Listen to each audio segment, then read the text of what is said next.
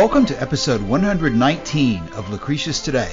This is a podcast dedicated to the poet Lucretius, who wrote On the Nature of Things, the only complete presentation of Epicurean philosophy left to us from the ancient world. I'm your host Cassius, and together with our panelists from the EpicureanFriends.com forum, we'll walk you through the ancient Epicurean texts, and we'll discuss how Epicurean philosophy can apply to you today. We encourage you to study Epicurus for yourself, and we suggest the best place to start is the book Epicurus and His Philosophy by Canadian professor Norman DeWitt. If you find the Epicurean worldview attractive, we invite you to join us in the study of Epicurus at EpicureanFriends.com, where you'll find a discussion thread for each of our podcast episodes and many other topics. Today we continue our review of Epicurus's letter to Herodotus, and we move further into fundamental physics and the atoms as means of perception. Now let's join Martin reading today's text. Moreover, hearing too results when a current is carried off from the object speaking or sounding or making a noise or causing in any other way a sensation of hearing. Now this current is split up into particles, each like a whole which at the same time preserve a correspondence of qualities with one another and a unity of character which stretches right back to the object which emitted the sound. This unity is which in most cases produces comprehension in the recipient, or if not, merely makes manifest the presence of the external object. For without the transference from the object of some correspondence of qualities, comprehension of this nature could not result.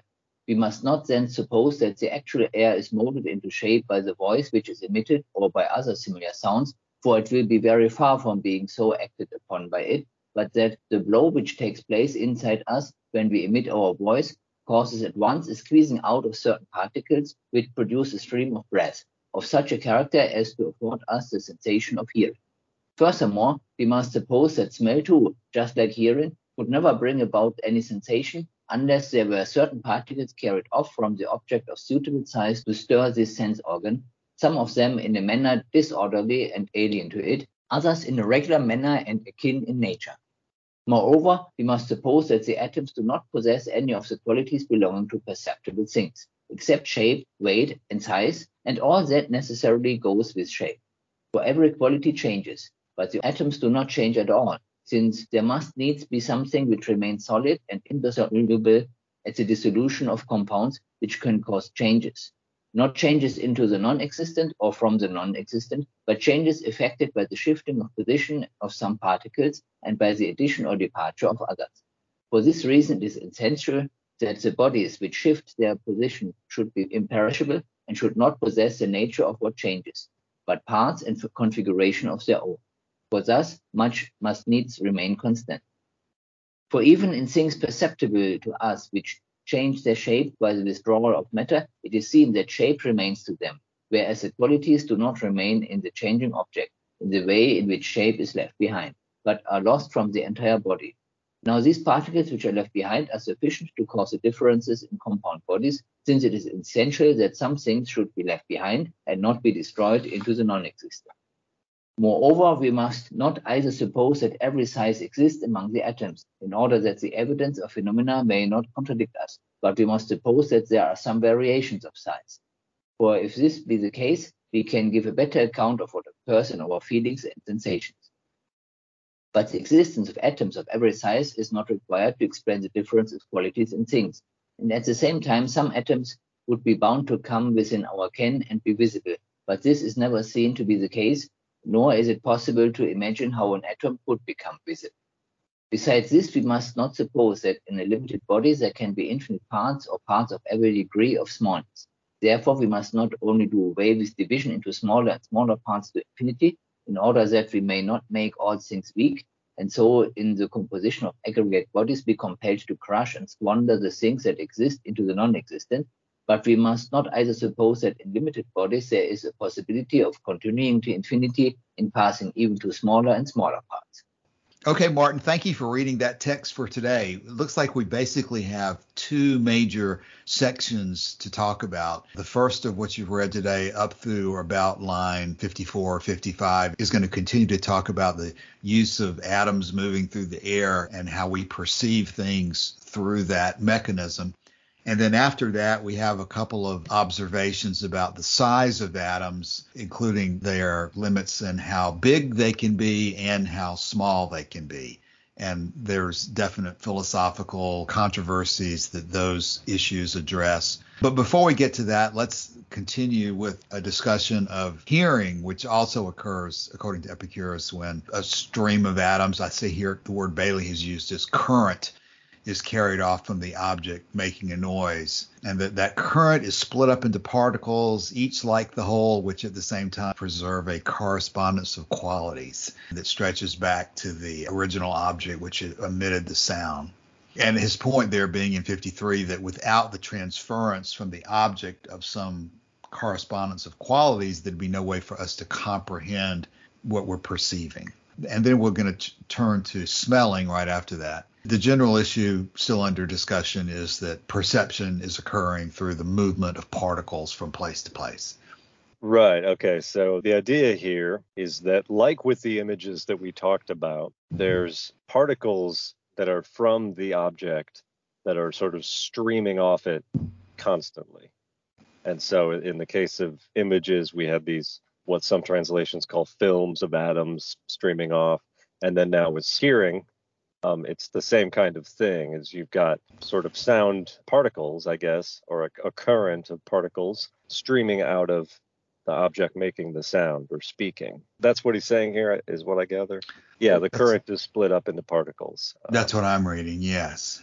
It seems Asas had already the correct idea that we are just uh, modulating the, the air, and uh, he is rejecting uh, that one. But, but nevertheless, his take is a natural explanation so for the consistency of his own theory, it doesn't matter which model is more accurate. It's just he has a working model. So before we we started recording today, I, I mentioned this uh, story that I had heard. I was watching this British television show called QI, which is hosted by Sandy Toksvig, I guess is her name, and it's it's a wonderful show. If you haven't seen it, I, it's all over YouTube. But in a particular episode that I was watching, they were talking about the invention of the radio by this guy named Guglielmo Marconi. And what was interesting about Marconi, a couple of things. One, when he invented the radio and, and received, I think, a Nobel Prize for it, he frankly admitted that he had no idea how it worked and, and he couldn't he couldn't give an explanation for the mechanism. He had created this thing, but wasn't quite sure in his own mind how it actually functioned, which is kind of wonderful.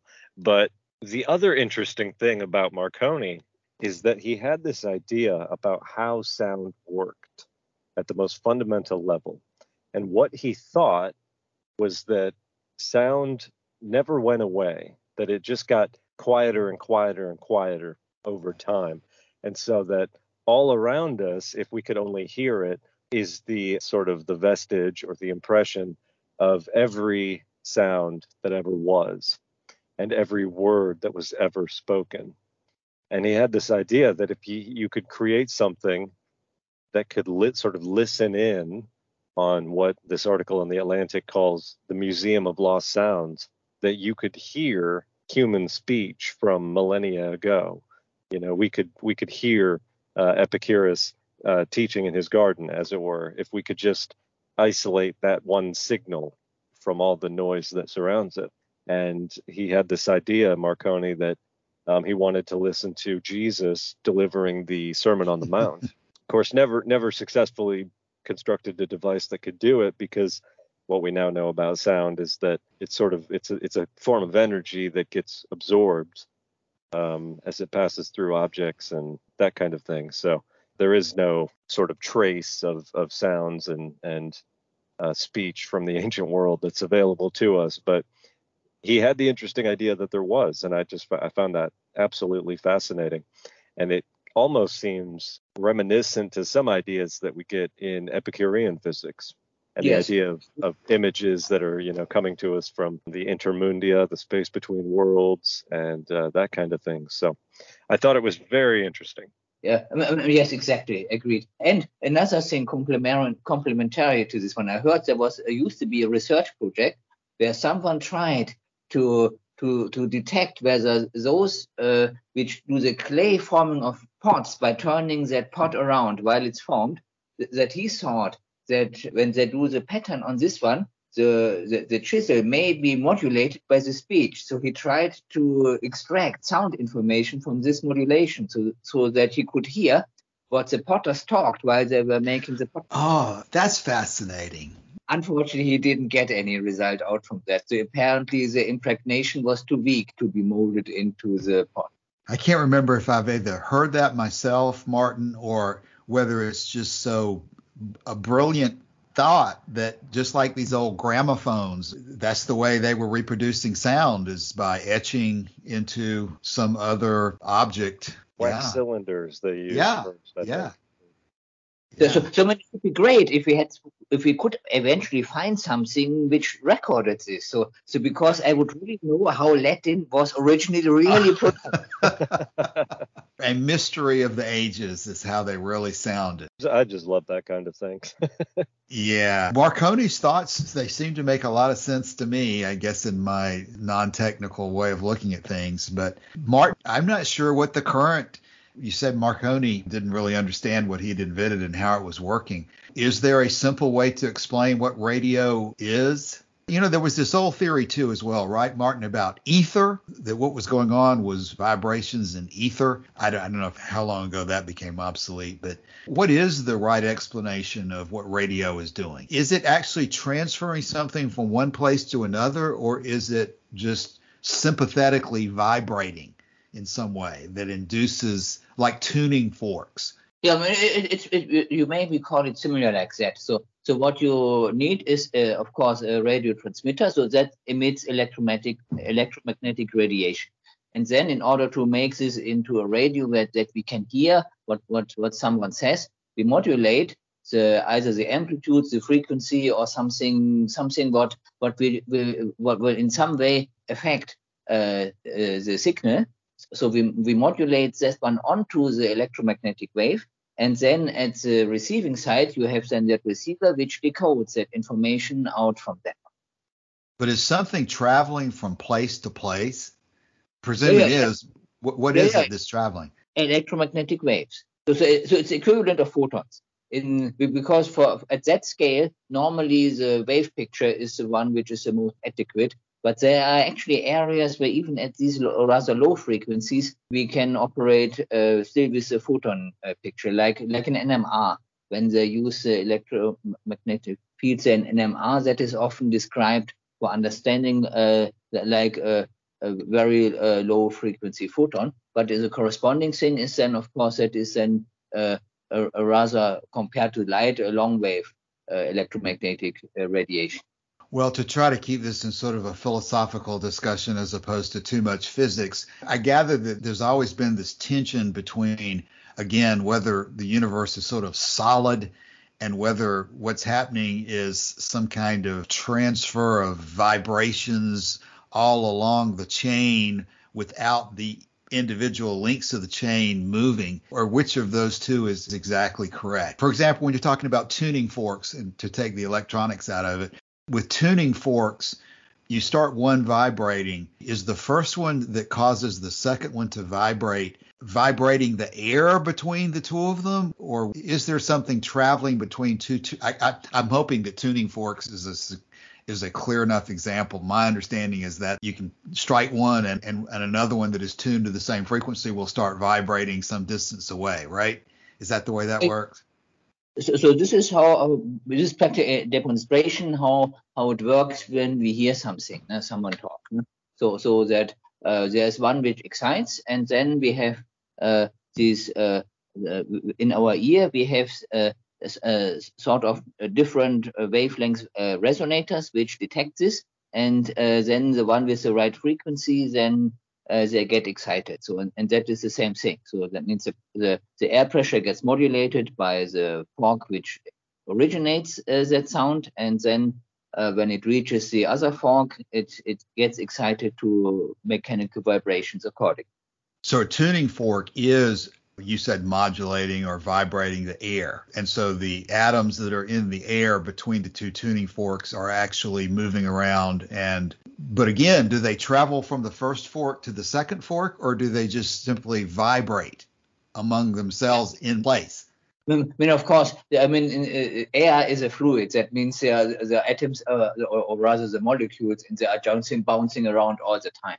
And it's then this pressure modulation, what you get from the movement of the fork, which is uh, like a water wave. No? If you have a wave in water, then also the individual water molecule doesn't travel all the way like all the way like the wave. It, it moves approximately in a circle or something like this. No? Mm-hmm. But the mm-hmm. signal, it travels across the whole ocean when you said signal that, that travels across the ocean, you're talking about radio. You know, the wave, the wave. No? So, so mm-hmm. that means that uh, if, if, you or if you can more easily see it in the pond. No? So if, if there's no wind and the pond is quiet, then you throw a stone in, then you can see that uh, that stone when it plunged in, it excites some wave, and that one then travels across the lake or the pond. Well, it's probably a mistake to go too much further into the technical science part of all this, but in the Epicurean material that we talk about, I think Joshua, you were using the example of images traveling from the intermundia where the gods supposedly live, and I know there's another example I see regularly about how the images of those who are long dead and whose bones or molding in the ground still seem to be visible. So it's not uh, images coming from the coffins underneath the ground, I think is what they're saying. I think they're saying that older images of them when they were walking around are still floating through the air, Marconi like, to be seen later on. I guess this is I guess is what they were thinking. Yeah, I, I am familiar with that that idea as well. Mm-hmm. One other thing I learned from QI, and I don't know if this is relevant either, but the first when you know when you're put on hold on the phone, the first on hold music was created accidentally when this guy named Alfred uh, Levy, or I guess Levy, I don't know how you pronounce his name. He discovered a problem with the phone lines at his factory. There was a loose wire touching a metal girder on the building, which turned the building itself into a giant receiver and there was a radio station right next door so that when they were putting people on hold on the phone what they were hearing on the phone was this interference from the radio station would play over. And so it was it invented totally accidentally but never heard that story either well, quickly, there's it looks like just one sentence on smell that we could never smell anything unless there were certain particles carried off from the object of suitable size to stir the sense organ. I guess probably smell and odors are the easiest for us to agree.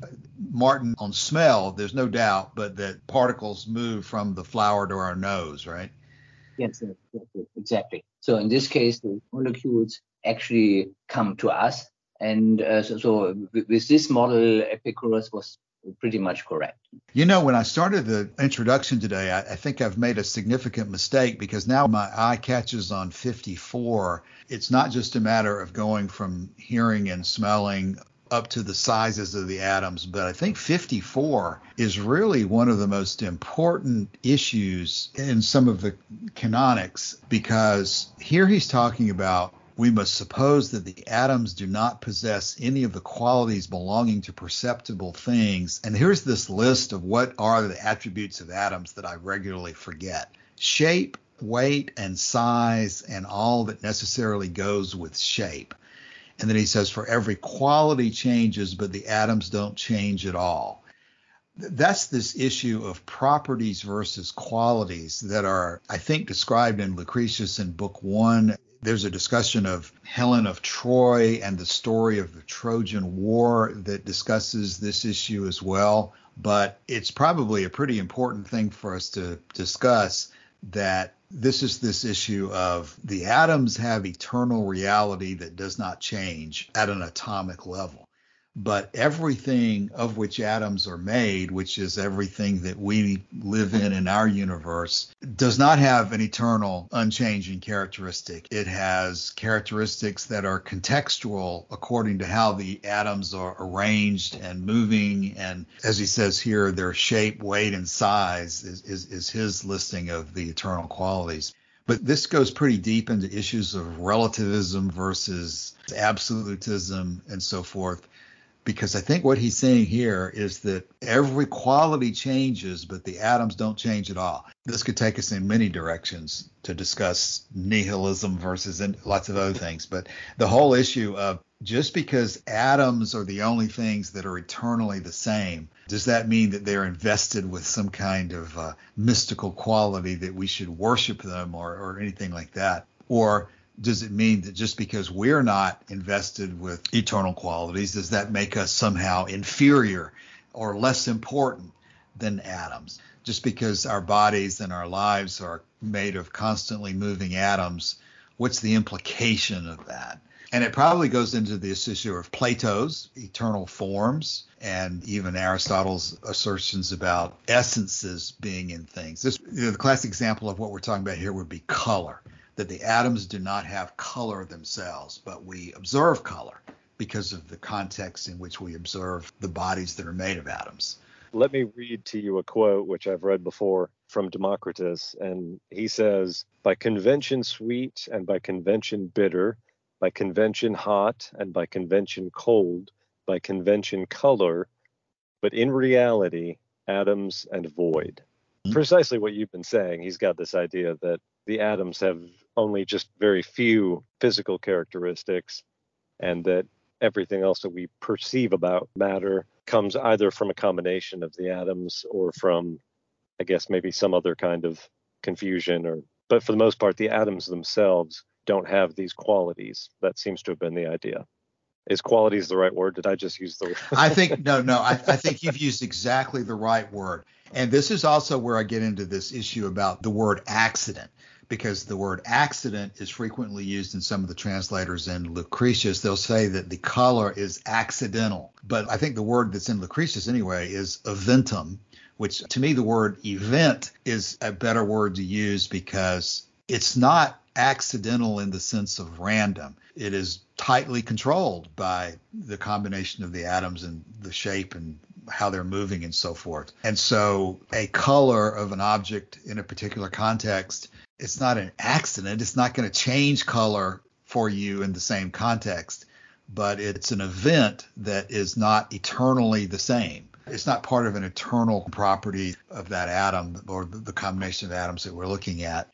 Martin, tell me what's going through your mind here. This this could be a really deep subject to talk about for a little while, but we need to kind of clarify the significance of it. Yeah, what, what this color uh, may boil down to is the spectrum of a molecule. I mean, it may be modulated by all, kind of, by, by all kinds of things, but let's let, let's uh, uh, take it the more simple case that it's given by the molecule. And as, as long as this molecule exists, it will have that color. So that means uh, this one is associated with this particular uh, uh, uh molecule, and all other molecules of the same uh, uh, atomic composition will have the same color uh, and under the same circumstances. So, so that means this one does not go away. It's a property of this this type of molecule.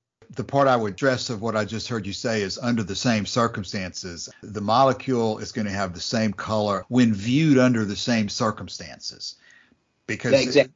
so it, uh, if it's in a matrix, then the matrix may uh, change the, the impression we get from the color. It can become a lot more complicated. No? So, so like, like when gold particles are finely dispersed in glass, you, you get a red color. By varying the size, you, can also get different colors. No? So, so, so uh, uh, that means there is some effect from putting things together, or when many molecules come together into a mass, no? then uh, the, the way these, these are put together in, say, a molecule crystal may have again different effects uh, on, on the color. No? Uh, but if we just go go looking at the color of say, say what a molecular gas has, no? so that one may typically be attributed to just uh, one molecule, uh, uh one type of molecule, and this type of molecule in this as a gas will then in, the form of a, an assembly of molecules in gas form that they will then at uh, always the same color will have the same color so what i'm thinking of here and before we get off the smell issue is that there was this idea for a long time that if you were going to import uh, cocaine illegally into a country and you wanted to avoid uh, the uh, smeller dogs uh, finding the drugs that you would put coffee grounds all around your cocaine and that the dogs would just smell, you know, the coffee or something. In fact, what we know is that dogs have an extremely uh, well attuned sense of smell. And so they don't just smell the coffee, they do smell the coffee, but dogs have an ability that humans don't really have to isolate different smells that are coming into the you know sort of into a mixture at the same time. And so they would be able to to take in this mixture of smells and isolate okay this one's the cocaine this one's the coffee you know this one's the grass outside or something. And so a lot of the, what we're talking about here seems to depend a little bit on the ability of the sense organ and how finely tuned it is to be able to perceive the thing that we're talking about. I think there's this shrimp called what's that shrimp called? Mantis, rainbow mantis shrimp or something.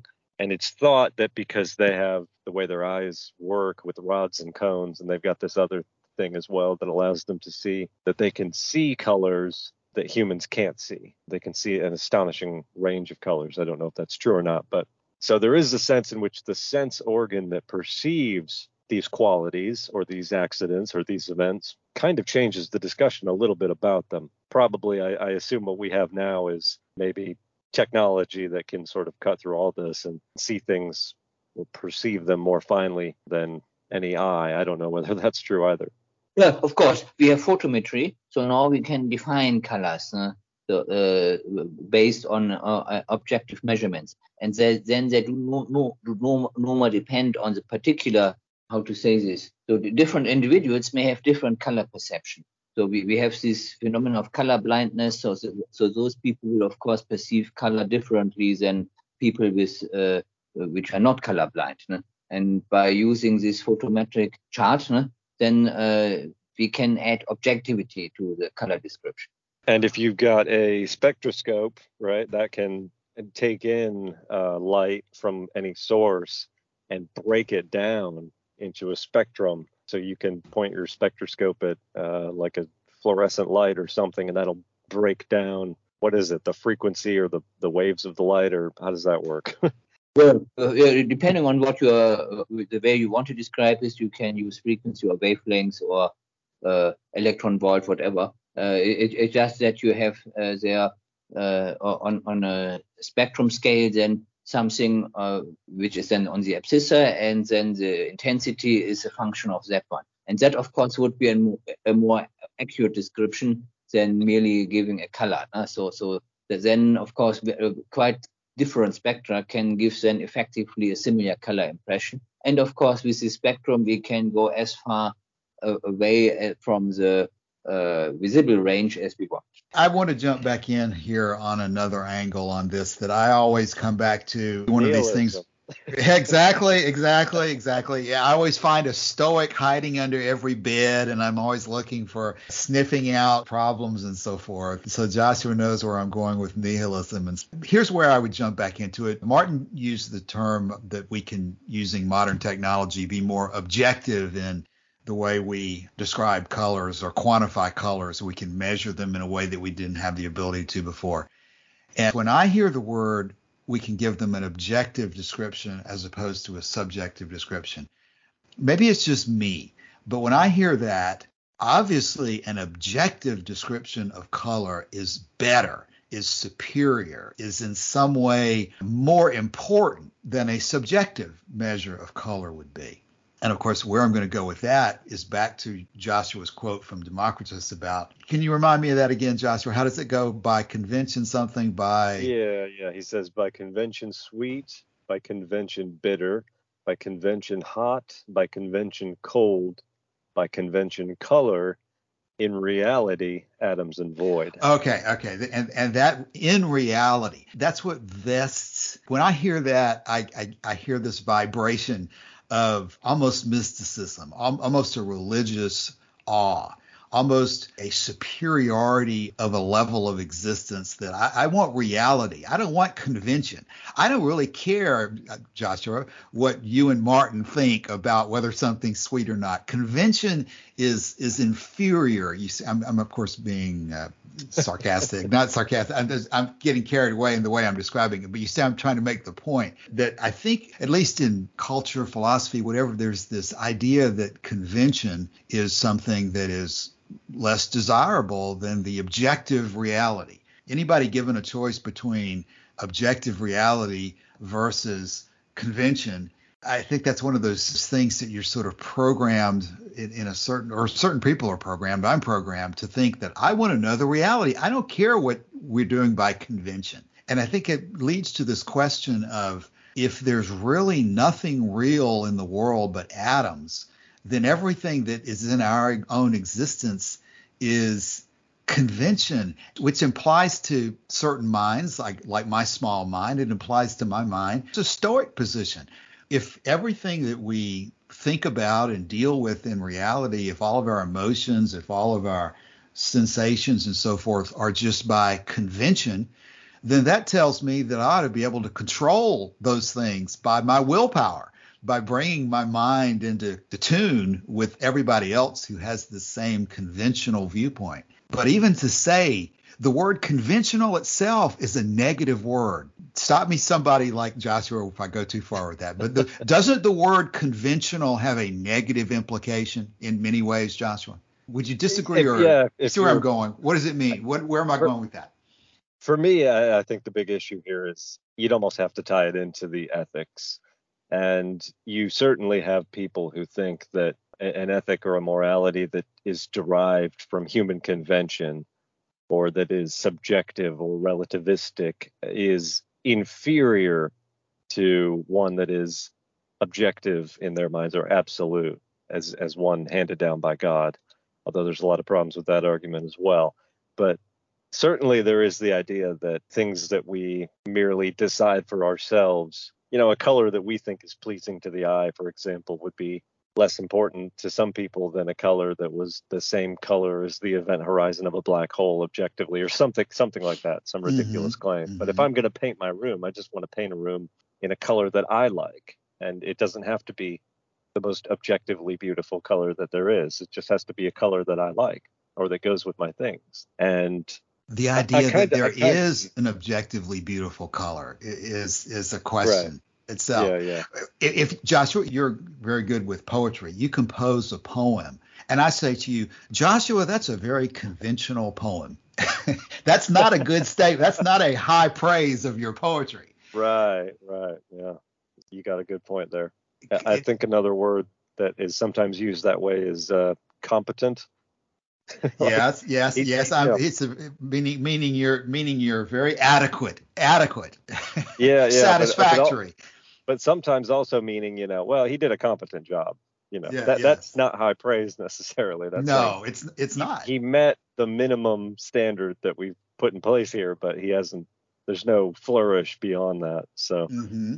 I see where you're driving at. I'm I'm struggling to come up with a good uh, well. The, well, the point that I've come back to in many different ways and over different passages and so forth, but my programming comes from what is it, the book of something from St. Paul, where they're talking about the weak and beggarly elements that you're a slave of. I'm, you know, I've just been programmed from early years of Christianity to think that the atoms are just dirt. Atoms are dirt and when I can say something is dirt, I'm not praising it either by saying right. that. I'm, yeah. I'm being very negative about it. But just as when you say that there's no objectively beautiful color, and I agree with you, it's also true that when people make claims about, I guess, objective moral attributes or an objective virtue, there's a very heavy element there of paying no attention to the man behind the curtain. There is no objective morality. I don't think that's true. And it doesn't make sense to argue in my mind, whether objective morality would be better or worse than a morality derived from human convention because one of them is not an option. So it's not an option, and, and this goes back to this, this the discussion of the sense organs again. Okay, I think it's right to say that there's no objectively beautiful color or no objectively beautiful statue or something.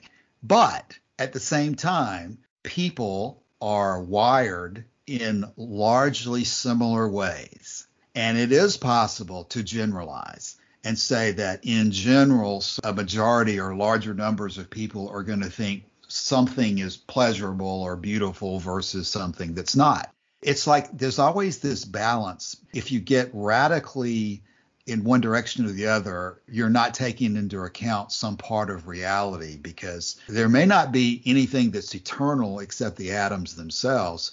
But on the other hand, the only thing that makes sense to you are those things that you can perceive through your sense organs and your status as a human being, which is the subject of thousands of years of, of evolution and cultural adaptation. And, and so it is true that even though there's no universal God that's describing one particular thing as objectively the most beautiful in the world, on the other hand, it's possible to generalize as human beings about the type of things we're going to find pleasing and displeasing.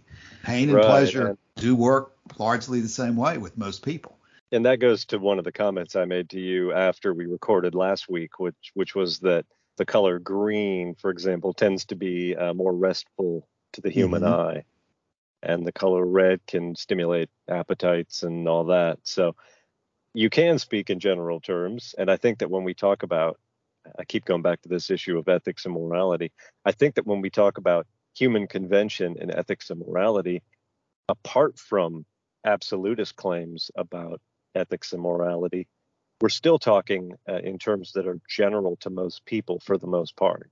Most law codes throughout human history, going back you know 3000 years there's there's usually you know certain advice in there not to murder other people for example. That's something that just we could almost make a general statement about the applicability of that moral argument to the broadest number of people. And most people are going to agree with it on one one level or another or, or according to one definition or another maybe I'm personally just stuck in being seven years old and listening to some preacher. I think it is Galatians 4 9 is the one that just rings always through my mind.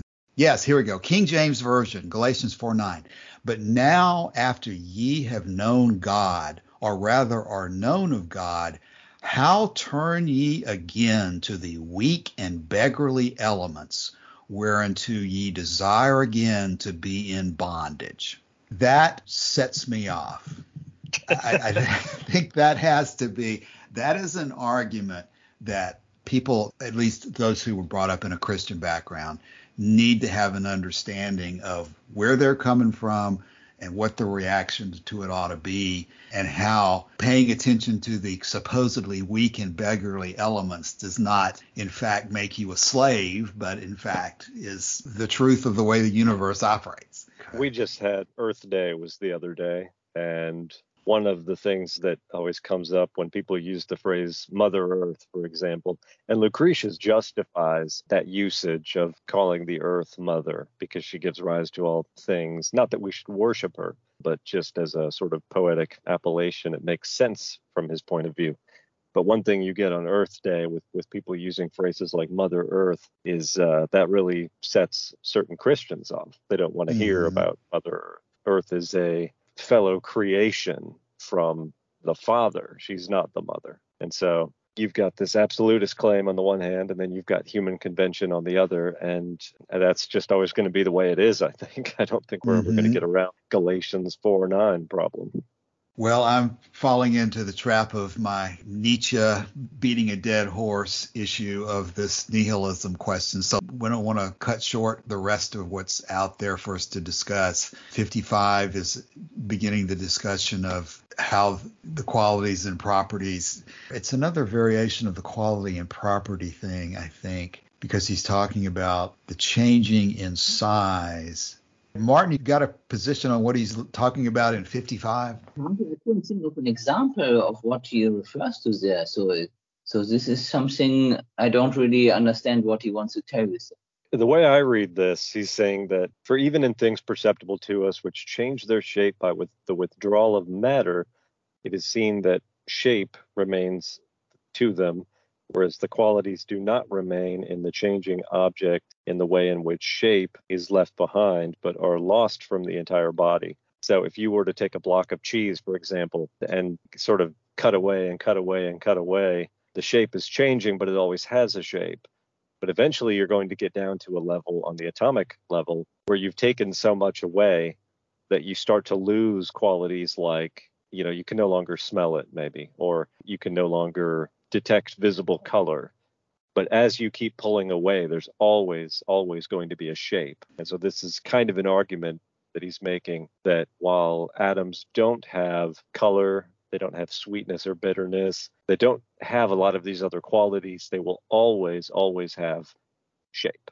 And he yeah. says in other places that, you know, um, some like water atoms are uh, are smooth, so they glide over each other, and that's why it's liquid. And then you've got maybe steel atoms that have hooks in them, so once they get locked into this rigid structure, they'll vibrate, but they don't move a whole lot.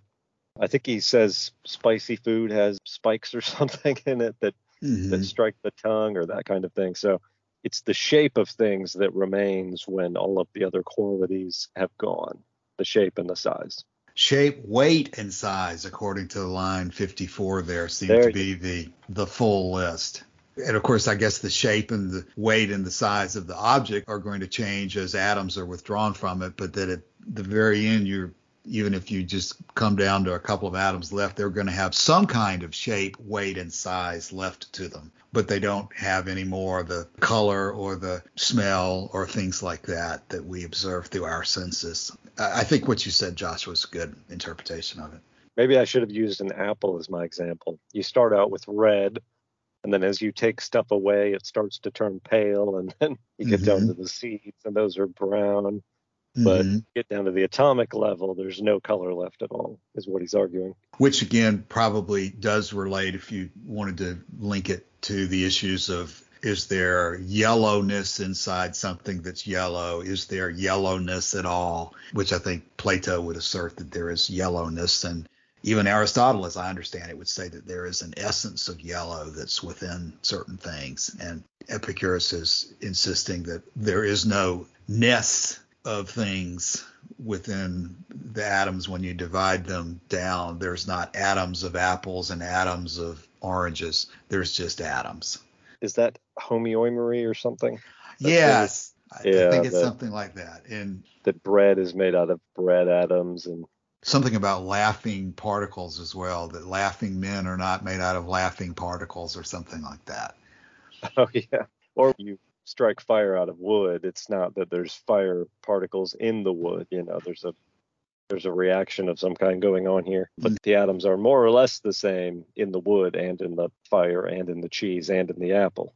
Maybe one of the most important illustrations of this part would be the issue of intelligence that there are not intelligent particles. Talking about whether something's yellow or red or whatever is one thing, but ultimately this comes back to that issue of whether living things are made of living particles or not, which again, I think Epicurus would pretty clearly say here is, is not the case. There's not an essence of life in the sense of a living particle. There's just particles that come together and have an emerging quality of life when combined in certain ways.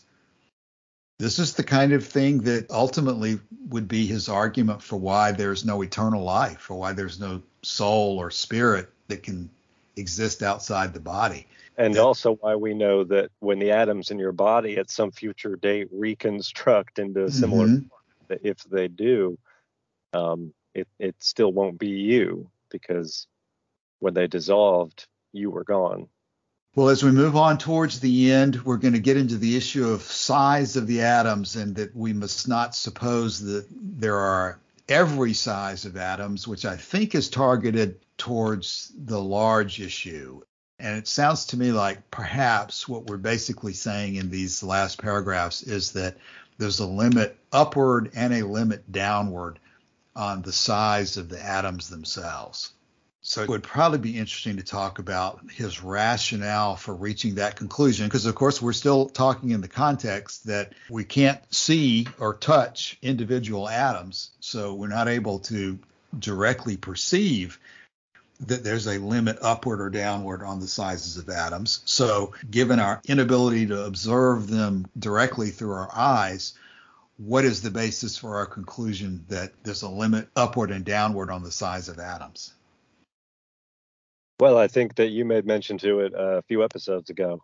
We don't see atoms on the visible level. Um, you know, you never see an atom the size of a loaf of bread or something. So there has to be an upper bound to how big the atoms can be. Otherwise, uh, we would be able to see them with the naked eye. I guess is this well described as the inconceivability argument? Is it simply inconceivable because we don't see certain examples of them, or does the word inconceivable convey something else? And of course, I don't have the word inconceivable here in front of me to to cite a particular location where they where they're talking about that, but but but I guess here it is in 56. The existence of atoms of every size is not required to explain. Uh, blah, blah, blah. And at the same time, some atoms would be bound to come within our ken and be visible, but this is never seen to be the case, nor is it possible to imagine how an atom could become visible. That's the linkage there. To me, I wish we could drill down on that particular language, but it almost seems like he's combining two separate proofs or arguments here. Number one is it's never seen to be the case. But then there's this additional argument that it's not possible to imagine how an atom could become visible. That's always more difficult for me because the word imagine tends to, in my mind, to be something that's unlimited. It's almost like you could imagine anything. But maybe he's saying something different there. Why is it impossible to imagine how an atom could become visible? Okay, so you, I'm down a rabbit hole now. You mentioned the inconceivability argument, which I think is I, this last one. Go ahead. What I'm reading here is that the inconceivability argument, I don't know if this is related at all, um, or if there's two different arguments that go under this name, because it says here Berkeley's main objective in the inconceivability argument is to show that material substances cannot exist without the mind and are therefore mind dependent. Considered to be mind dependent, then the object does not actually exist in the world, but instead exists in the mind as an idea. Berkeley is an anti materialist, which means that he believes the only things that exist are minds and what is in them. I think that this Berkeley, which we in America would pronounce Berkeley, is the guy who the university is named after. I think. Yeah. And I think he's associated with a radical skeptical viewpoint I think it's kind of nihilism there to say that everything is created by your mind, basically. Is that? Yeah, he says ordinary objects are only collections of ideas which are mind dependent, that there are no material substances. There are only finite mental substances and infinite mental substance, and the infinite mental substance is God. Yeah, I think you're talking about somebody who's as radically different from Epicurus as you could possibly be, which is why it's good to know what somebody like that says so you can have an answer to it. George Berkeley, 1685, mm-hmm. 1753, and like I say, uh, we now we now pronounce his name Berkeley. As in Berkeley University. As in U- University of California, Berkeley. Yeah. Berkeley. Yeah. Martin, are you familiar with Berkeley? With the university, yeah. Yeah, I have an understanding that's I, I, do not have the ability to talk intelligently about Berkeley, but I do have this understanding that Joshua has has clearly you know, he's put his finger on somebody who is right in the middle of all this controversy. I think from an Epicurean perspective on the wrong side of the controversy, but I don't I don't have enough knowledge to talk about him intelligently. So it sounds like you don't either, Martin, or do you? I know the university, but not the guy. Yeah, well, he is somebody that if, if somebody wanting to research this issue, they would want to read into what Berkeley's uh, objections to materialism were and where he ended up. And so, with those dates, Joshua, he predates Nietzsche then significantly. Oh yeah, yeah. He was around at the time. I think he was uh, sort of in the John Locke era. Mm-hmm. Um, I think you raised it because you were talking about the conceivability issue. I'm looking at Hicks's version of 56 here says, which is never observed to occur, nor can we conceive how its occurrence should be possible. I, think there's uh, an Epicurean pattern of referring to conceivability that is why I raised the question. But how it fits with Berkeley, I do not know. And I tend to think it's considerably different, but I'll tell you one thing. Everybody listening to this podcast now is thinking of uh, the Princess Bride. so, and why is that? Have you seen that that movie? Yes, but not enough to catch every line of it. I've You've seen it at least once or twice. The Sicilian guy who's like every time he talks, he's like inconceivable. Yeah, okay. and then finally, the internet meme response is, "You keep using that word. I don't think it means what you think it means." ah, yes. Does it mean that you can't imagine it? Uh, yeah, yeah, I, I think so. Yeah. But of course, he was using it about things which are very easy to imagine. Well, that's the difficulty of what we're talking about here, is because I, I do think it's pretty interesting how when they do use it in this Epicurean context, he seems to be linking it to, you know, he's distinguishing it from saying that you've never seen it to be the case in the past, or it's never seen to be the case in the present. I guess maybe that links you in time to the question of, well, just because you haven't seen it in the past or the present, does that tell you that you cannot see it in the future? So that when he starts to say, nor is it possible to imagine or possible to conceive how it could become visible, that's the question that I'm not able to give a good explanation for.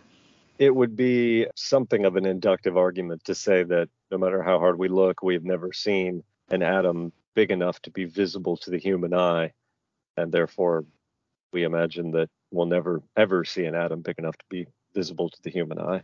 Well, this takes us back to one of these skeptical type arguments as well about, well, just because you haven't seen Jesus rise from the dead after three days, that doesn't mean he's not going to do it tomorrow. It's one of these issues that just because it hasn't happened before, does that mean that anything is possible to happen tomorrow? just because we haven't heard the Sermon on the Mount yet doesn't right, mean that right, they right. won't be able to find a way to listen to it back in time. Martin, you, in your reading, what's the proper response to just because it hasn't happened yet doesn't mean it's not going to happen tomorrow? I mean, it's just unlikely to happen, so then why should I worry about it or even consider it? Well, it's probably, I'm trying to think of what the right, to, to expand that. I mean, it, it's not totally a matter of just because it's never happened to you. I mean, I guess it's never happened to you that you've died, but it may happen to you tomorrow that you may die. You know that it's a possibility based on lots of other observations of other people, even though it has never happened to you personally. I guess it comes down to this question of how we evaluate things that we have not personally experienced ourselves and what credibility we give to different types of evidence. There was a uh, creationist, I don't know if he's still in business or not, but he had this sort of little stage prop that he would use to try to explain things to people, but explaining them very badly. And it goes to the heart of what really matters here, which is how you define the parameters of your claim and what you're expecting might happen or might not happen. And what he was doing was he was air quotes disproving the theory of evolution by opening peanut butter jars. And the idea being that I, you know every time I open a peanut butter jar, there could be life spontaneously forming in the peanut butter jar, but I've never seen it before therefore it's never going to happen. Well, nobody's claiming that life is going to spontaneously generate in a, in a peanut butter jar. That's not the claim that the theory of evolution makes. It doesn't even make the claim of abiogenesis. But even if you were making a claim of abiogenesis, you don't have to be beholden to the idea that an animal, not just an animal, but a complex multicellular animal, should spawn spontaneously in a peanut butter jar as in mm-hmm. as in most things in the world of creationism this stems from just a failure to understand the basic principles of how these theories work mm-hmm. I, I, say that merely to say that defining the parameters of the argument is really important when we talk about these things I guess in my experience in the legal framework, I think back to Martin in, in criminal cases in the United States. The, the, judge will tell the jury that you must find a person guilty beyond a reasonable doubt which doesn't necessarily tell you anything when you hear that phrase, but sometimes I understand the judges will explain that phrase. They'll say that when I say you must find him guilty beyond a reasonable doubt, that means that what is a reasonable doubt? A doubt for which you can give a reason. And maybe at a very high level that's kind of what we're talking about here is that it's not sufficient to simply say it's possible because anything's possible. You always have to give a reasonable explanation for what your projection of something that could happen. You use the word probability. I guess that's probably the same thing. When you define something whether it's probable or not you're going to give an example or a reason why you think something is reasonably possible that it could happen. You're not just going to blank out and say anything's possible. That's not a reason. You've got to have some kind of evidence to support your possibility in order for it to be something to even consider. One thing that I would uh, add to that is that the scientific community is is uniquely poised to accept new information that comes in and mm-hmm. the religious uh, theological community is uniquely badly positioned to accept new information so the argument that you know something that's going to happen tomorrow is going to rock the foundation of science um, that's not going to happen because science is sort of built around the idea of taking in new facts and assimilating them into what we already know to come up with a broader or more nuanced understanding of a thing whereas whereas new facts like you know the existence of Australia and its and its unique animals is a real problem for the claims that were made with Noah's Ark and and all the animals you know from around the world coming to the Ark two by two is is how did the kangaroos get there? And so the discovery of new information like the new world and this idea that there's peoples that we didn't even know existed who have not been for generation after generation millennia after millennia have not been evangelized by the gospel and this is a huge, huge problem for Christianity. And if mm-hmm. we discover life on other worlds, that will be a huge problem for Christianity, but it won't be a huge problem for the scientific community. So the ability to assimilate and reach out and collect new information is something that is going to happen. People are going to do it whether you like it or not. And to be amenable to this new information and prepared to analyze it dispassionately is something that's going to be very important for your mental health if you're really, really interested in these things and you hang sort of your whole perception of life in the universe and the existence of God off of them. Yeah, what we're discussing now, Joshua, what you just said, this is the issue we probably ought to wrap up today's episode by discussing because I, I noticed in looking forward that the next passages we have on the limit of size on the bottom side, the infinite divisibility argument, that's going to carry on for some number of paragraphs uh, beyond even what Martin has read for today. So rather than go further into infinite divisibility today, let's leave the discussion focused where we are on this question of what's reasonable to consider as possible and inconceivability and imagination and things like that that we're discussing right now because what I heard you just say a moment ago is that it's important for your mental health to have a balanced understanding of these things that we're talking about. Just because atoms and void are the only things that are eternally the same, that doesn't mean that you should go throw yourself off a cliff because you don't have the eternal truth of religion to cling on to. So let's talk about bringing today's discussion to a close. Martin, I don't want to pin you down until we've talked about if there's anything else you wanted to say for today.